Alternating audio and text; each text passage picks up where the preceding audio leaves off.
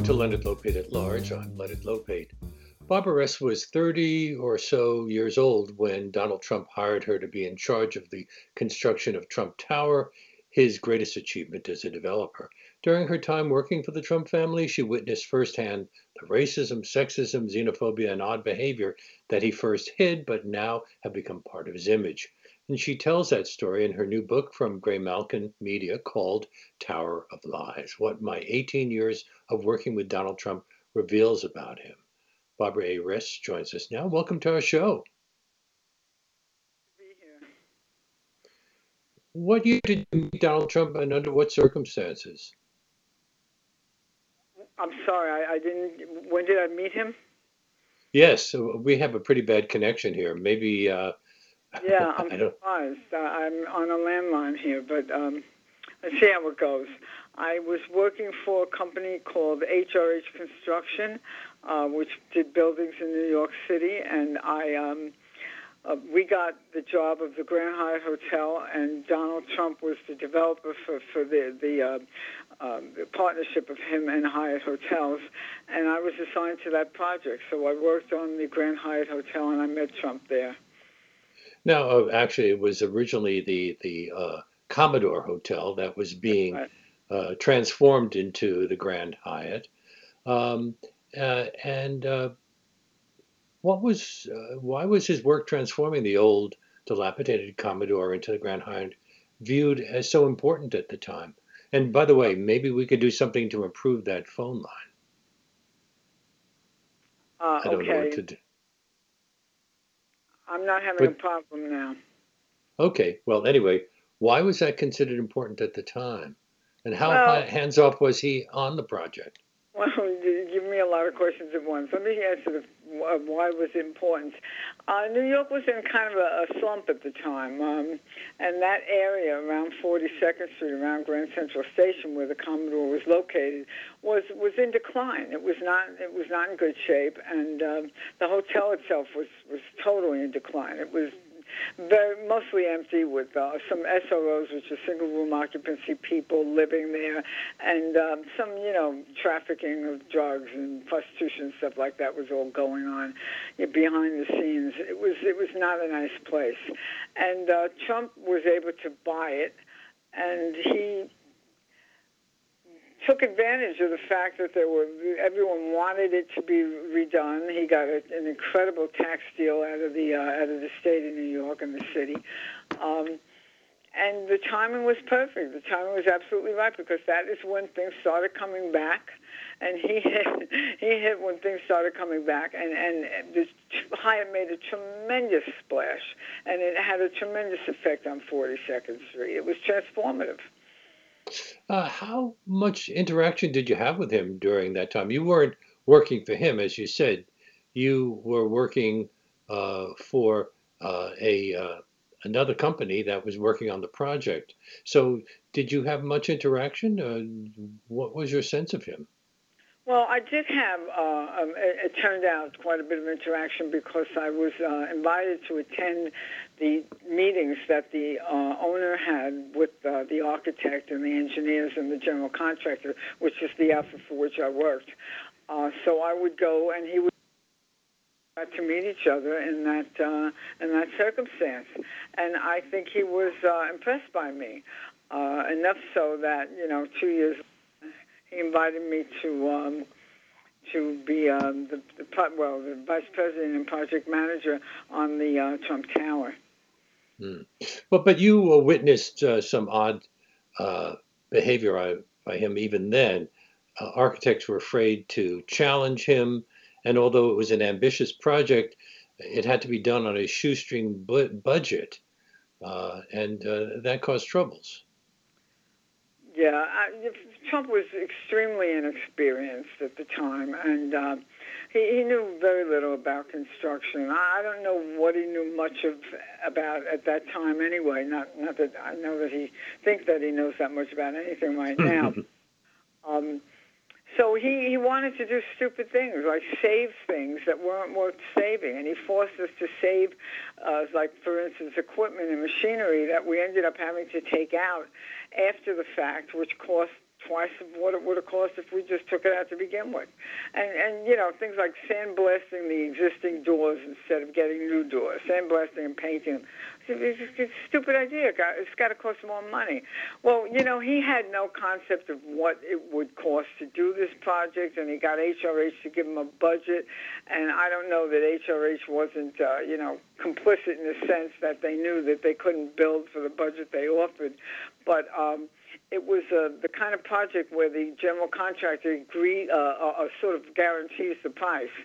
So my introduction to the to the project, and I talk about this in my book, Tower of Lies, uh, was the um, the day I started.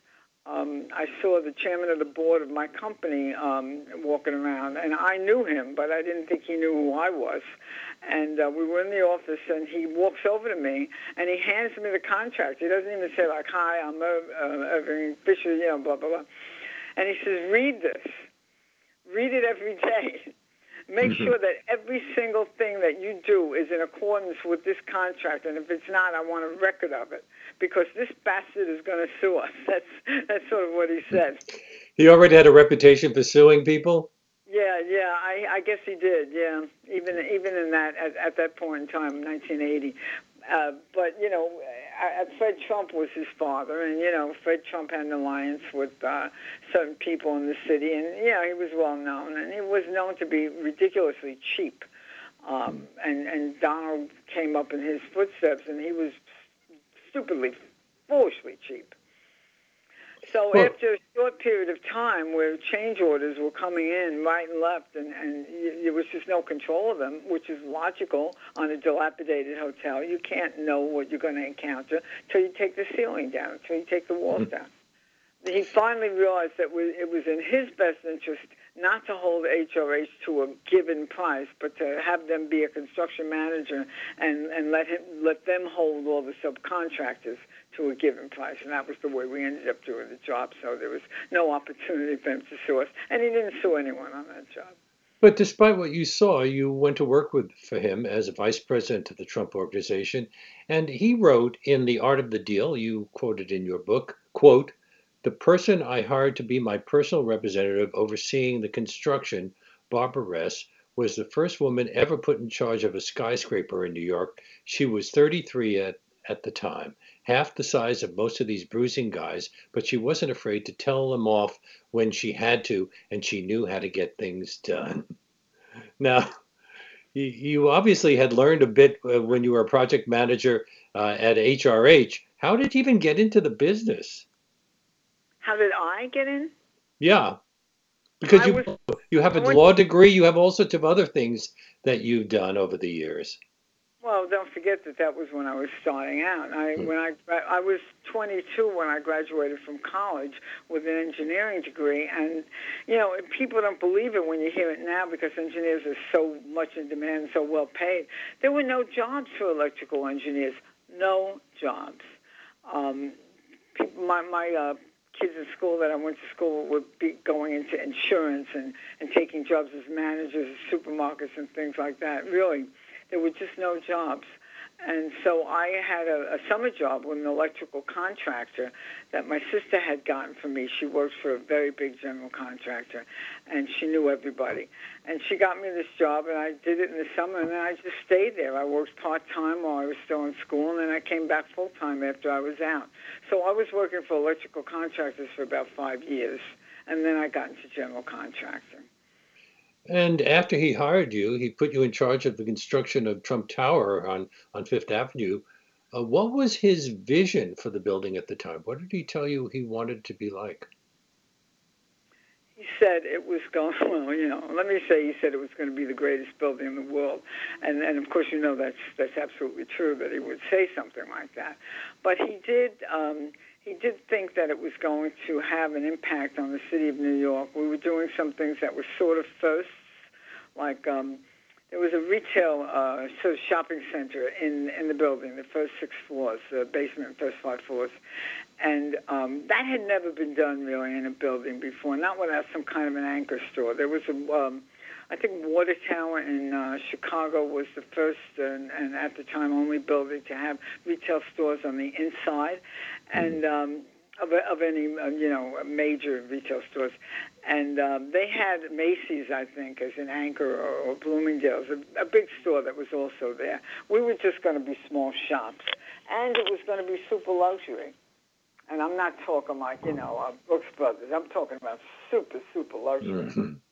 And you know, he was going to do an office building, which was sort of filling in the floors between the retail and the apartment buildings, in my opinion.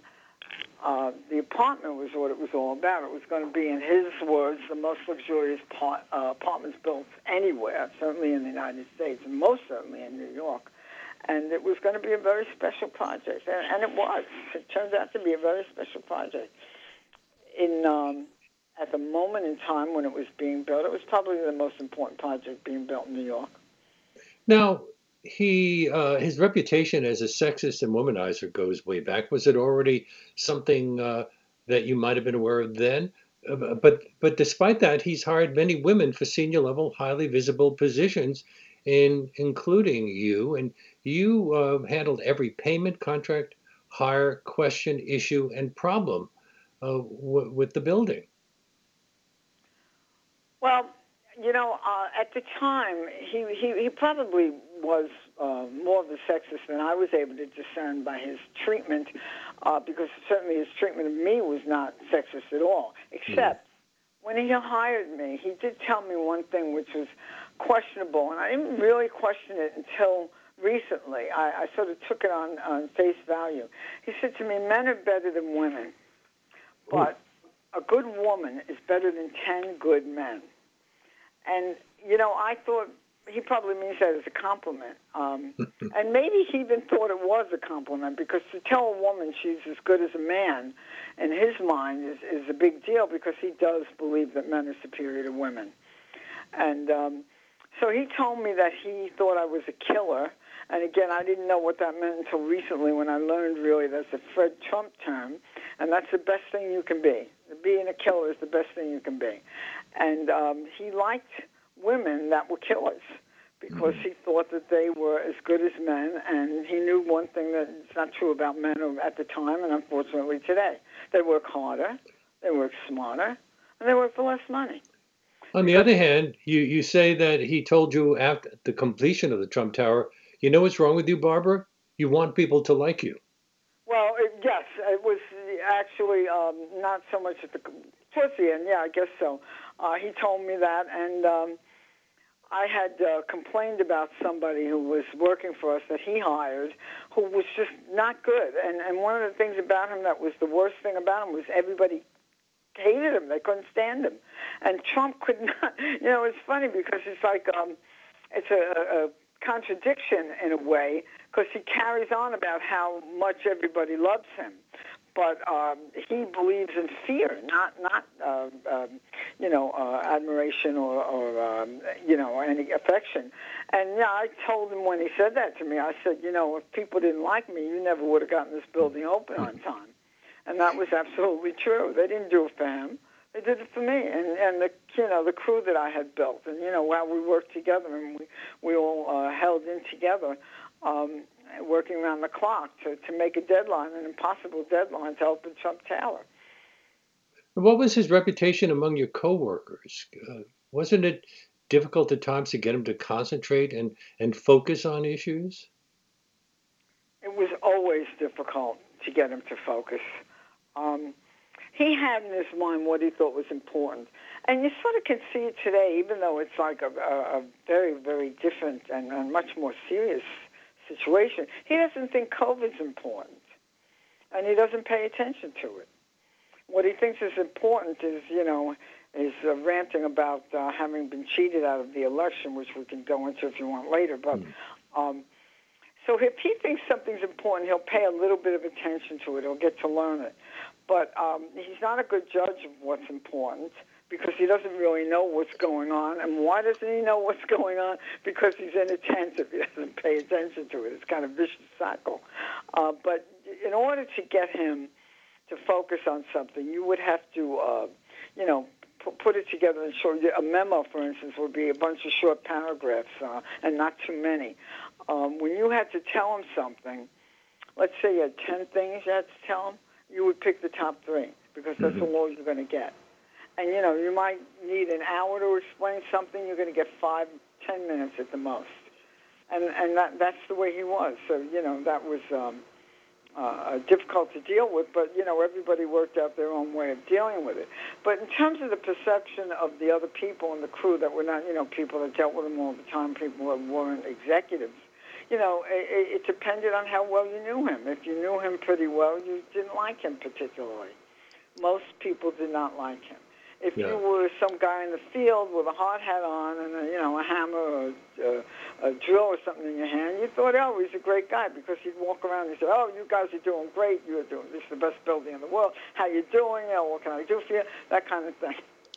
Totally phony, um, uh, but but you know he went around uh, and, and got himself a reputation, which he bragged about, that the people uh, really liked him. But the people You're that- listening. Just let me tell people that they're listening to Leonard Lopate at Large on WBAI New York 99.5 FM, streaming live at WBAI.org. And my guest is Barbara A. Res, R-E-S. Her book, Tower of Lies, What My 18 Years of Working with Donald Trump Reveals About Him. Uh, finish what you were saying. I'm sorry.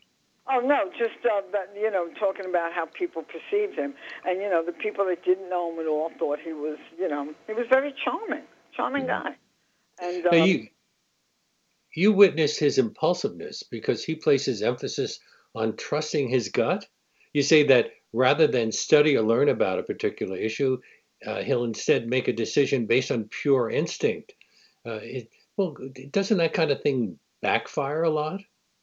Well, you know, he used to do that kind of thing when I worked for him back in, I worked, like, say, in the 80s and early 90s. Um, but he had people around him that wouldn't let him do stupid things. Really, we wouldn't. You know, so you yesed him and then just ignored what he was saying. Well, it depends. Sometimes we went up against him and told him you can't do it. Other times we yesed him and just didn't do it. And sometimes we did what he said that was stupid, knowing we'd have to fix it. So uh, what uh, what did he do when he realized his instructions were being ignored? I guess he sort of went with the flow. I mean, in terms of anything that he told me to do that I didn't do, he he just knew that he, it was I was doing the right thing. And how Uh, did you ha- how did you handle him when he tried to skirt the law or suggested a crazy idea? Well, you know, the thing is, and this is true today as it was then, uh, for the most part, he knows the truth. And he knew that some of the things he was talking about doing were, were just unle- uh, not legal. And what was he doing? He was venting. He was taking the opportunity to uh, to uh, uh, intimidate and uh, and scare people that were afraid of him, and that made him feel good, better about himself. But I think he knew in the long run it wasn't going to happen back then. Now he thinks he can do anything, and there's nobody that's going to tell him he can't. So he does do these ridiculously stupid things, like threatening the Secretary of State of uh, uh, Georgia. Now your book is far more personal than political. Was political talk or discussions about social issues a part of, of your working relationship? Uh, political, not so much. He was uh, a Democrat, and I, you know, my my feeling about the political involvement, at least when I started with him, was about raising money for for people to run for elections, and and I did a lot of that for the contractors. Uh, but we talked about social issues all the time, all the time. But Roy Hey. Cohn wasn't around at that time? Was what around? Roy Cohn. Oh yeah, Roy Cohn was there from the beginning. Yeah. Well, he sure wasn't a Democrat. you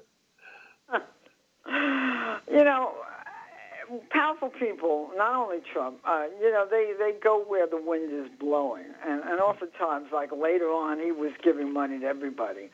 Uh, but um, the Democrats were in power at the time that, that he was building Trump Tower. And um, his father was part of the Democratic machine in Brooklyn. So, I mean, you know, it was a, and Roy Cohn, uh, politics don't matter. It you know, who you vo- voting for doesn't really matter. It's, it's what you can do and how you can manipulate the system. So with Roy Cohn, I, the fact that they may have been claiming publicly to be supporting different uh, uh, platforms doesn't mean that they weren't very close. They were extremely close.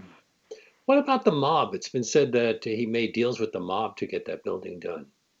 Yeah, you know what? I don't believe that for one minute. I don't think he made any deals with the mob or anything like it. We had a general contractor, and they did that kind of thing for us. Now, Trump has favored people until they don't do what he wants, and then they're cast out publicly, usually on Twitter. Was he like that when you worked on him? Obviously, there was no Twitter at that time. No, he wasn't. He wasn't so much like that. Um, he didn't fire people much. I mean, you know, it was a joke. If you had a job with Trump and and and it was going to be him that would have to fire you, you'd never you'd, you'd have a job forever because he couldn't do it. You know, he would always lay it off onto somebody else, and um, you know. If you were in a position where that couldn't happen, he he wasn't going to fire you. What he did was he abused people.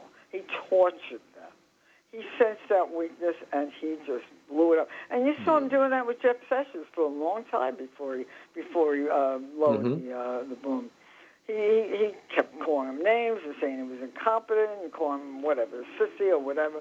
And and that's the kind of thing that he sort of did when I was there. Not not really fire people, but it wasn't people that didn't do what he said because I didn't do what he said a lot of times, and we never had any any question of that happening with me. It was more people that he just sensed weakness in. Will you give examples of some of the uh, ideas uh, of his ideas on ways to cut corners or ignore the law? For example, a conversation he had with the architect during the the Plaza Hotel. Uh, hotel renovation regarding handicapped stalls and bathrooms and, and braille on the elevator control panel. Well, the Braille was in Trump Tower, and the handicap stalls were in the plaza. Um, at the time when we were building the, the plaza, we knew that the handicap stalls were coming. They weren't part of the law at that moment in time. And when we uh, suggested them, uh, I guess he saw the plans and why is this wider? Why is this, you know, partition uh, wider than than the others? And it's for handicap. No, no, no, no, no. You can't do that. Blah blah blah. So what we ended up doing, because it wasn't required, was we, we created a kind of like a unisex room um, where where people that was handicap uh, friendly, and that that would have fulfilled the need for any kind of um, you know um, uh, concession to to people that needed special facilities. But on Trump Tower, um, you had to do Braille in the elevator. It was in the city code. And, you know, people that are not friendly to me like to go around and say that what I said was untrue um, because there was no law. The law of uh, ADA or whatever, the uh, Americans with Disabilities Act, didn't come into effect until well after that, or, you know, sometime after that. But, in fact, it was the city law. And the law was that you had to have Braille in elevators. So he says, "What's this?" He's looking at the at a picture of the panel or a drawing of the panel where you you know you press the numbers, and he says, "What's this? What are these little dots?" And the architect says, "Bro, I'm not having braille in this building. There are no, there's not going to be any blind people living in this building." carrying on. But of course we did it. We of course. I mean, it wasn't a question. Nowadays, when he says do something and it's not legal, people do it, and so far have gotten away with it. I wonder about the lying, uh, which seems to be extremely common. For example, he says the Trump Tower is 68 stories high when it's only 58. Why would he even make a claim that's like that, that's so easily proved wrong? Well, to be honest with you, that's not such a great lie because you get in the elevator and the top floor is 68.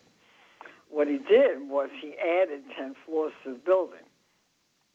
Uh, and he did that in the Hyatt too, but not 10 floors. I think he added six floors in the Hyatt. Um, just by changing the numbers on the on the um, on the on the floors in the elevator. You know, you went from six to 14 or uh, something like that. Um, so that wasn't like a really big lie, but everything that he did was a lie. He said Trump Tower was the tallest concrete building in New York. Hmm. Totally not true, not even close um, you know, things like that. I think I mentioned somewhere um, he said Ivana was uh, an Olympic skier, and you know, she wasn't anything like an Olympic skier. But he would tell these stories, and you know, you reach a point where you start out believing him. You know, you work for somebody, he's paying you a good salary, you respect him, or you wouldn't go to work for him, and he tells you something, you believe it. Of course, you believe it.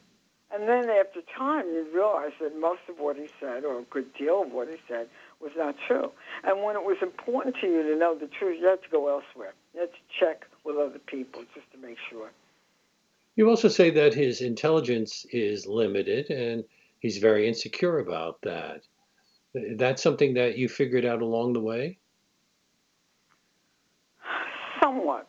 You know, he used to brag about his uh, his credentials. At, oh, he's uh, the most brilliant man in the world. He knows he knows all about I don't know nuclear power and everything else. Yeah, he wasn't. He didn't say that. No, not not at all. I, I don't think he. You know, there, there was a metamorphosis. I talk about that. And why my book is valuable is uh, he predicted, and, and sort of in, in a way, his, his behavior predicted what happened uh, eventually, and it changed over time, and it changed as he got more famous and more powerful, until he reached a point where he now does does believe, and I do think he believes that he is a very very superior intelligence I do think he believes that.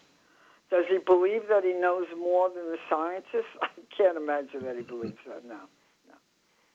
Over the 18 years that you worked with him, how many projects did you work on together?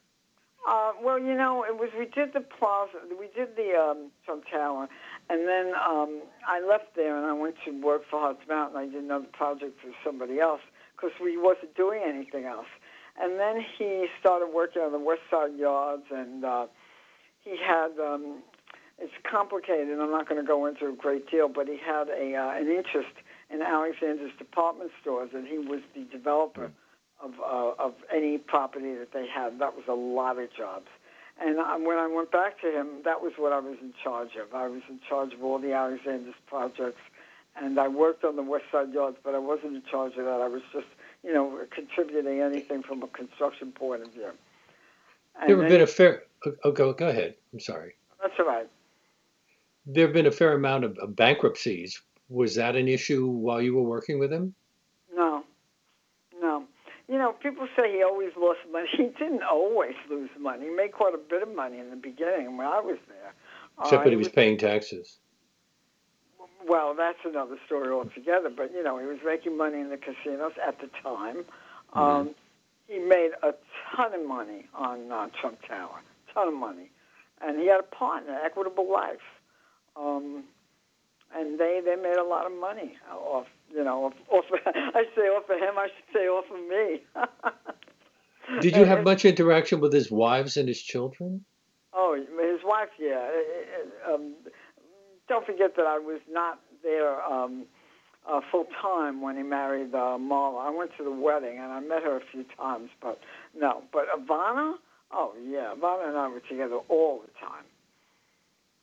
Uh, there are rumors that she's thinking of uh, having a political career. Ivana or Ivanka? Oh no, that's a, I'm sorry, that's Ivanka. Yeah, Ivana was the wife, uh, and, and, then you had the the the, uh, the, two boys as well, didn't you? When I left the organization, uh, the kids were still little. He once said that only a masochist could enjoy the construction business, but uh, you point out that he learned from his father how to run a real estate operation, building low and, and mid-rise apartment complexes, com- collecting rent, cultivi- cultivating powerful politicians, the skills that had made his father rich. And he also learned from his father how to cut corners, cheat contractors, and mistreat workers. So you knew him in a way that even his niece Mary Trump didn't. Yeah, that that's very true. I, I think that you know when you take her work and, and mine and maybe another author, you've got Donald Trump down, you know, front line and uh, you know in center.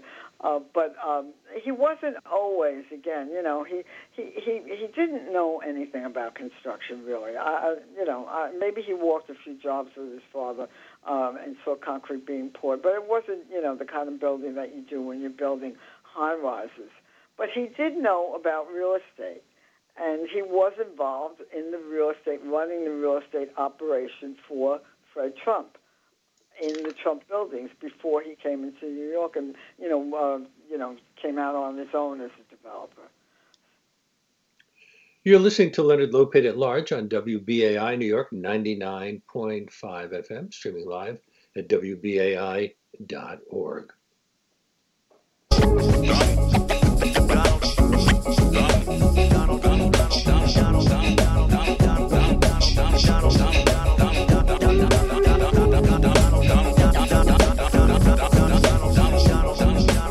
I'm anxious to uh, get back to my conversation with Barbara Res, but uh, I have to take a, just a few moments to ask you uh, something very important. I need to ask you to become a member of WBAI.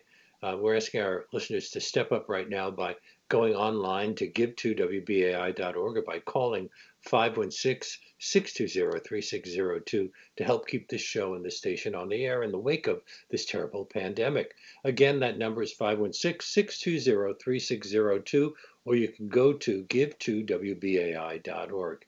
And one great way to support WBAI throughout the year while spreading out your financial commitment so that it's only a small amount taken out of your credit card or your bank account each month is to become a sustaining member, what we call a BAI buddy.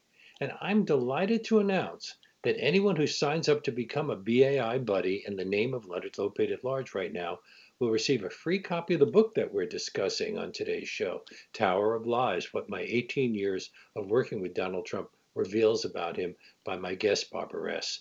But whatever level you're able to show your support for this show and the station that brings it to you weekdays from 1 to 2 p.m., it all helps. Our listeners are our only funding source, so we need you to help keep independent 100% listener funded radio alive on the New York radio dial. And if you've supported the station in the past and your renewal has lapsed, please consider this your renewal notice. But but all joking aside, we do need your support now more than ever. And don't forget to make that contribution in the name of Leonard Lopate at large. From all of us to everyone who has contributed so far um, or is doing so right now, thank you so much. So now I want to get back to my guest, Barbara A. Res. Her book, Tower of Lies What My 18 Years of Working with Donald Trump Reveals About Him. Barbara? Yes. Uh, we got still got lots to talk about. Um, uh, were you surprised? Well, how, how and why did you decide to leave the, the Trump administ- uh, organization after having worked with him for 18 years? Well, you know, I, I worked on the Hyatt, like I said, and uh, that was uh, HRH. And then I went to work for Trump, and I did uh, the, the Trump Tower, so that was six years total between those two. And then he wasn't doing anything else, and I was antsy, and I didn't want to sit around finishing up uh, 5,000 square foot tenants in the office building when I had built the, the whole thing for, you know, myself. Uh, so I left, and I went to work for Leonard Stern, and I did his building on uh, 67th Street. And at that time, I um, I didn't, you know, he wasn't doing anything else either, so I was getting antsy again. So I called Donald, and I thought, you know, I'll talk to him and see what ideas he has for me. And I, I went to him, and he, he says, "Come back, you know, and I'll uh, keep you busy." And so I went back, and I stayed with him for another uh, uh, four or five years. And um, we were working on um, a project in California, which is a big, you know, we could go on forever about these projects, but it turned out to be a massive condemnation lawsuit. And um, he brought me into this uh, back to this. Uh, not that I left physically, but I was mostly working on California, and he brought me back to uh, to the New York scene by putting me in charge of the West Side Yards. The uh, the person who was in charge of that left uh, to be uh, chairman of the board of some real estate uh, company, and uh, the opening was there, and Donald gave it to me. I wanted to be in charge of this project. It's a massive, massive project turned into Riverside South. It was Television City, and then it was Trump City, and it ended up being um, Riverside South, which is apartment buildings. And um, I worked on that for a while, and we were going full steam ahead with our plans, and it turned out that Trump, and this is another story in my book, uh, was approached by um, the people that were objecting to him. Uh, and they were they were very powerful. They were big names, important political people, actors and movie stars and stuff like that that were opposed to building what we called Trump City at the time. And um, they had the ear of the city government, and we were being stalled. Long, long time in, in, in the, the uh, um, Department of Environmental Protection, which you, you shouldn't be there for more than six months a year on the outside, and we were there four years. And he was approached by someone who said, Donald, you're never ever going to build this, so give it up, give it up. If you want to build anything, you sit down with these people and you negotiate and you agree on something, and we will go together with you to the city, and it will happen. And to his credit, he bought that. Um, he believed it. Uh, now, at the moment in time, he was he was facing bankruptcy, and he had to do something to make himself um, more valuable to the banks. And so, by making this deal, he could say, "All right, look, I got this approved." Basically, it was just a matter of paperwork. Whereas before, when we were proposing the world's tallest building and everything, it was still speculative. So he made this deal with these, what we call the civics. It was a group of um, uh, local uh, uh, people that were organized. Uh, some of were organized specifically to oppose his project, and others were like the, uh, you know, the Riverside South, uh, Riverside um, Park um, organization, or the municipal uh, organization, the municipal arts Society and the Regional Plan. These were well uh, established groups that had a lot of influence, and they were opposed to him. So we had this group of civics, and he made a deal with them, and um, the deal was to change the name of it, to change the plan of it, to eliminate any office, eliminate any hotel, uh, eliminate any major retail. And um, as part of the agreement, they were going to appoint somebody to be the head of the project and that was not going to be me because I worked for Trump. So I uh, decided it was a good time for me to leave and go off and find greener pastures. But you didn't re- receive severance, and you never signed a non-disclosure agreement, which of course is, has allowed you to write this book.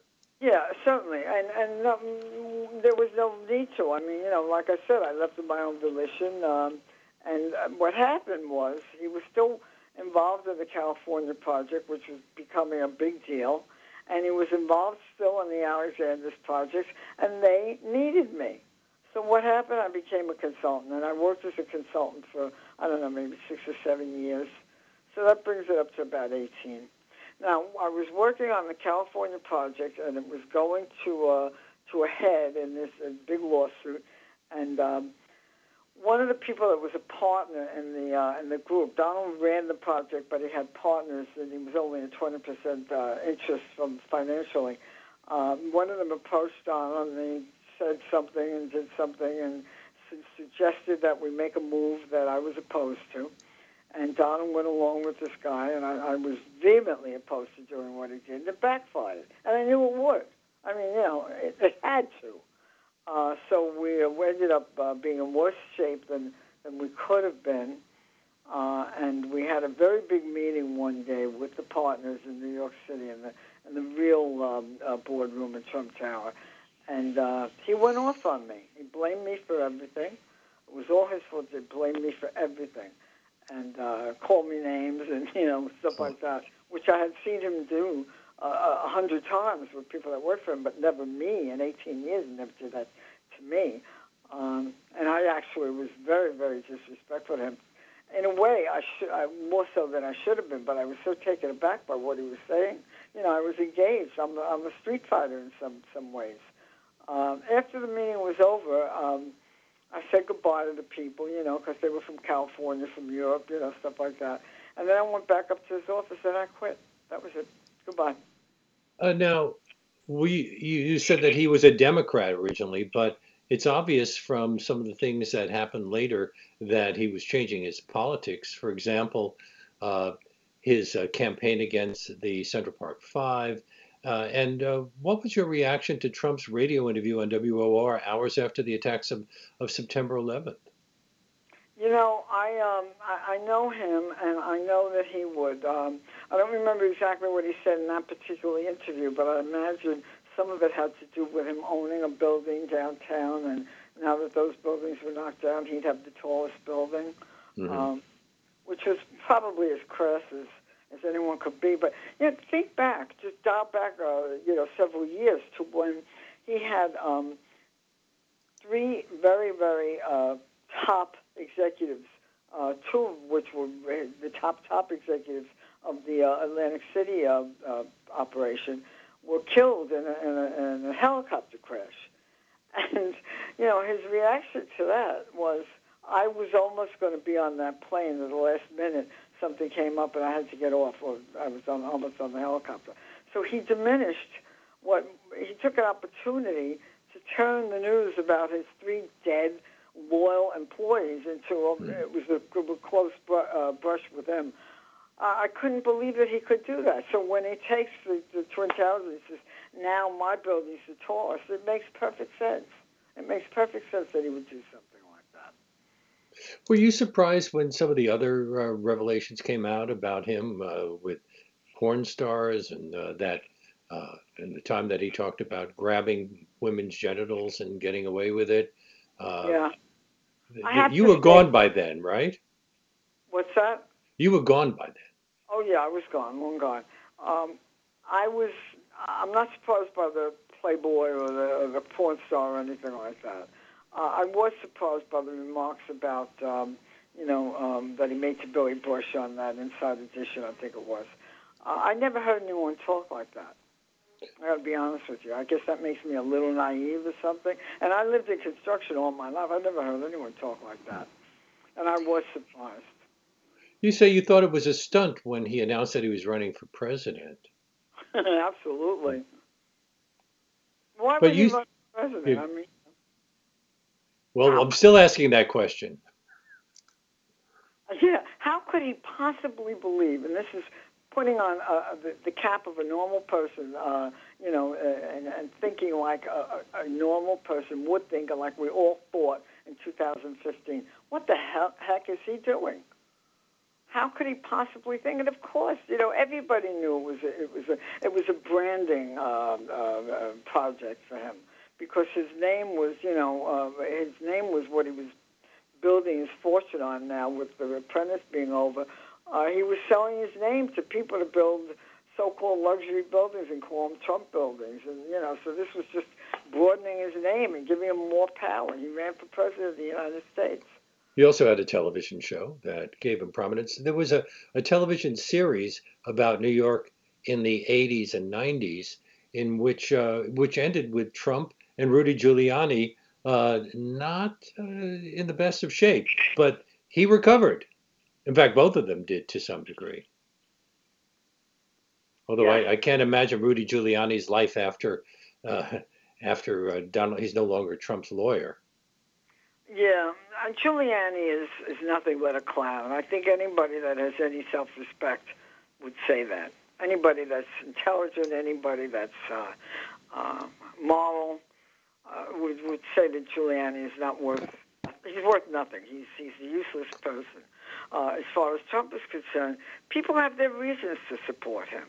Um, you know, he took the the the, um, the, the shackles off of uh, any kind of uh, uh, uh, business in terms of you know being required to follow um, regulations that the country uh, imposed on them by doing away with the regulations. Mm. And you know, people don't even know this because he's done so much harm that you can't keep track of it. It's like keeping track of his lies.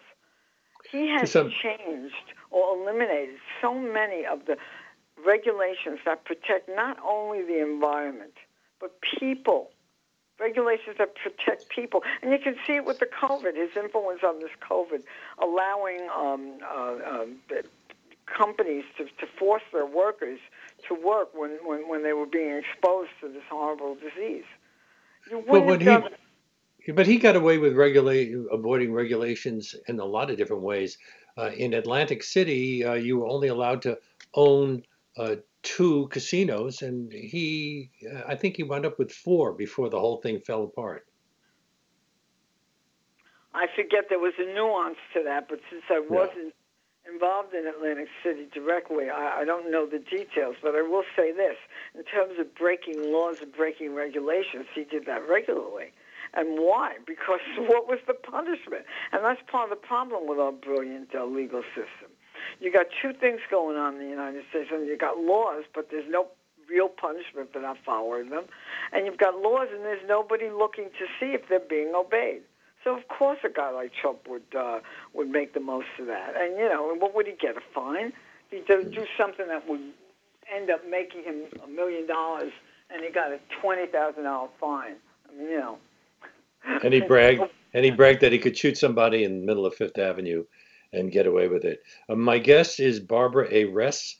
She'd written a book called Tower of Lies What My 18 Years of Working with Donald Trump Reveals About Him. It's published by Graymalkin. Malkin Media. This is WBAI New York 99.5 FM and streaming live at WBAI.org. You supported Hillary Clinton in 2016 and published an op ed in the Daily News during the Republican primary about your experience with Donald Trump. Didn't that lead to your receiving a call from Trump's then lawyer, Michael Cohen? Yes, yes. Um, I did a, piece, and um, I had written a book, and so I was sort of like initially interested in, in helping promote my book along with, you know, supporting Hillary. Uh, that changed in a short period of time, and I'll tell you why. But um, I wrote an, op- uh, an op-ed, and it was a pretty balanced uh, thing about, you know, Donald, what it was like, opportunities he gave me, uh, you know, um, whether how he treated me, how he treated others. It wasn't bad. And I got a call from Cohen, and um, it was borderline uh, threatening, but um, I didn't have the time to talk to him, and I told him I have to call him back, and I never did, hmm. and that sort of went away. And was that the only one who came after you? No, uh, it wasn't. It, well, Trump himself came after me. I mean, I have uh, in Fresno and in um, um, uh, Santa, Santa Barbara or something like that, another uh, uh, California city. He did minutes talking about me. I mean, you know, I was this, I was that, I was dangerous, I was uh, not good, don't hire me, you know, that kind of thing.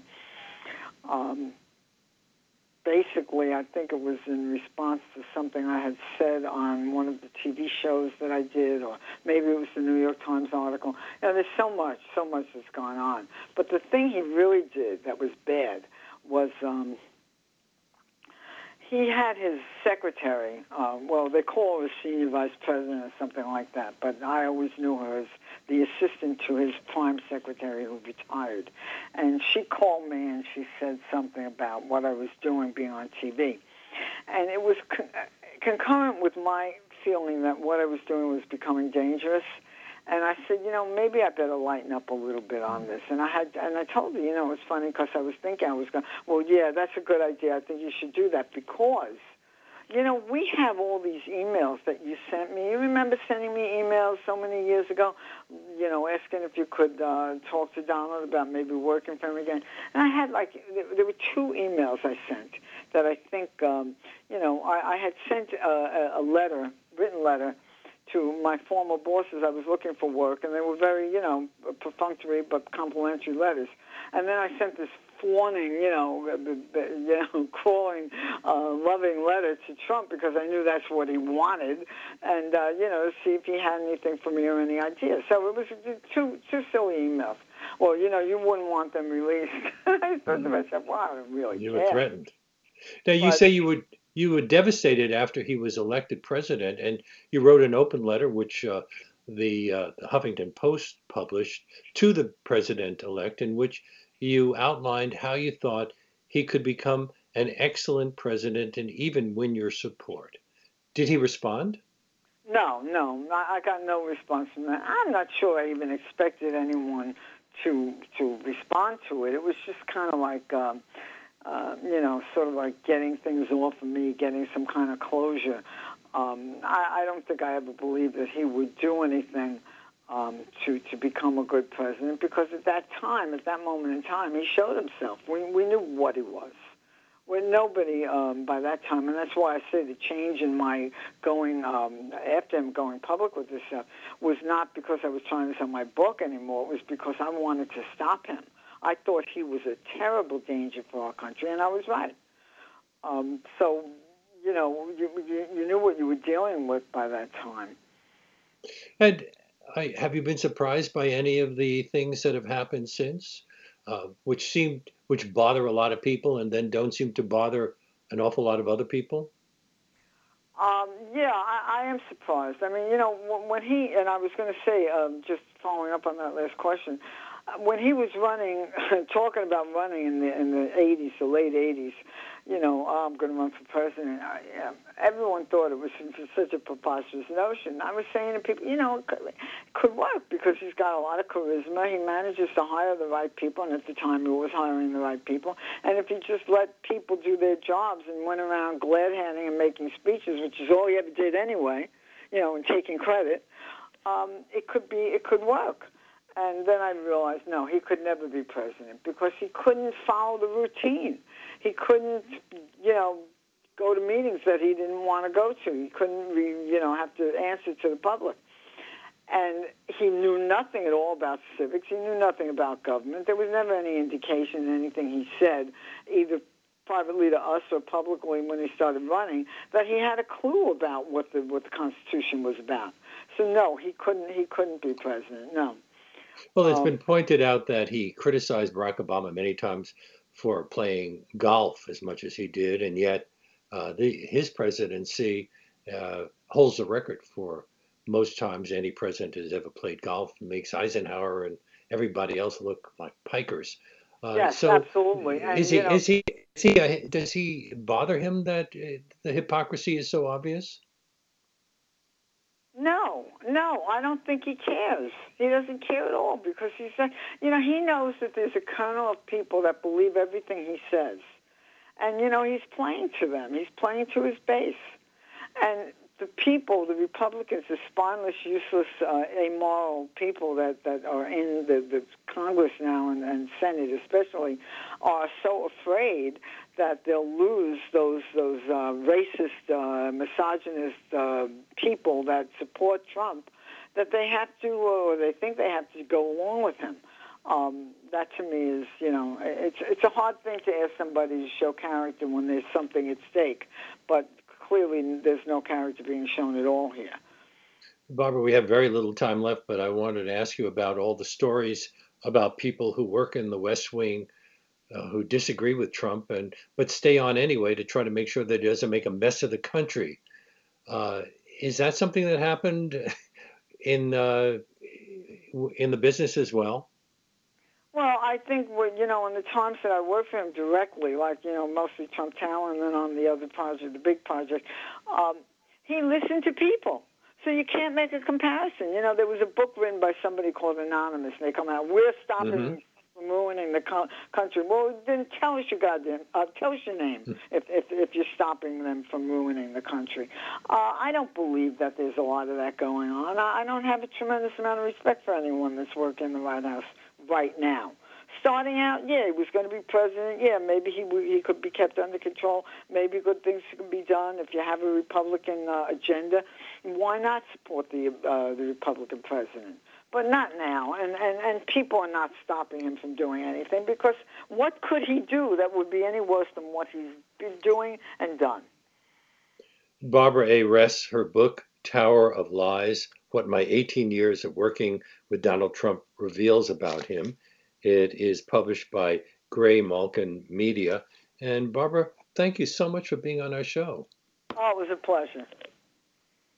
And that brings us to the end of our show. A special thanks to segment producer Todd McGovern, who prepared today's interview. If you're just discovering this program and you'd like to hear more about one hour deep dive conversations, you can access past shows streaming on demand at WBAI.org. And we're also available as a podcast on iTunes or anywhere else you get your podcasts. And you can find links to all of our past shows on our website, leonardlopate If you'd like to send me your comments about a program or just want to say hello, my email address is leonardlopate at wbai.org. Now, uh, before I sign off, I would like to just ask you to step up and support this show and this station that brings it to you. If you value the kind of informative, in depth interviews that you hear on Leonard Lopate at Large, I really hope you'll go online right now to give to WBAI.org or call 516 620 3602 to help keep the show and WBAI on the air. And one great way to support us without having to lay out a lot of money at one time is to become a BAI buddy. Uh, there are listeners who contribute $10 or more each month to keep the station running and to show their support for what we do on this show. As I mentioned at the half, anyone who becomes a BAI buddy in the name of Leonard Lopate at Large during today's show will receive a free copy of the book we've been discussing, Tower of Lies What My 18 Years of Working with Donald Trump Reveals About Him by my guest Barbara A. Res.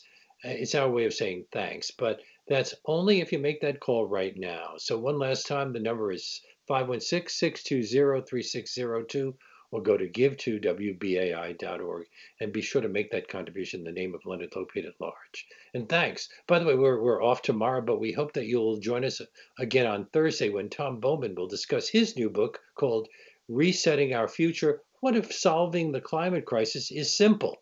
We'll see you then.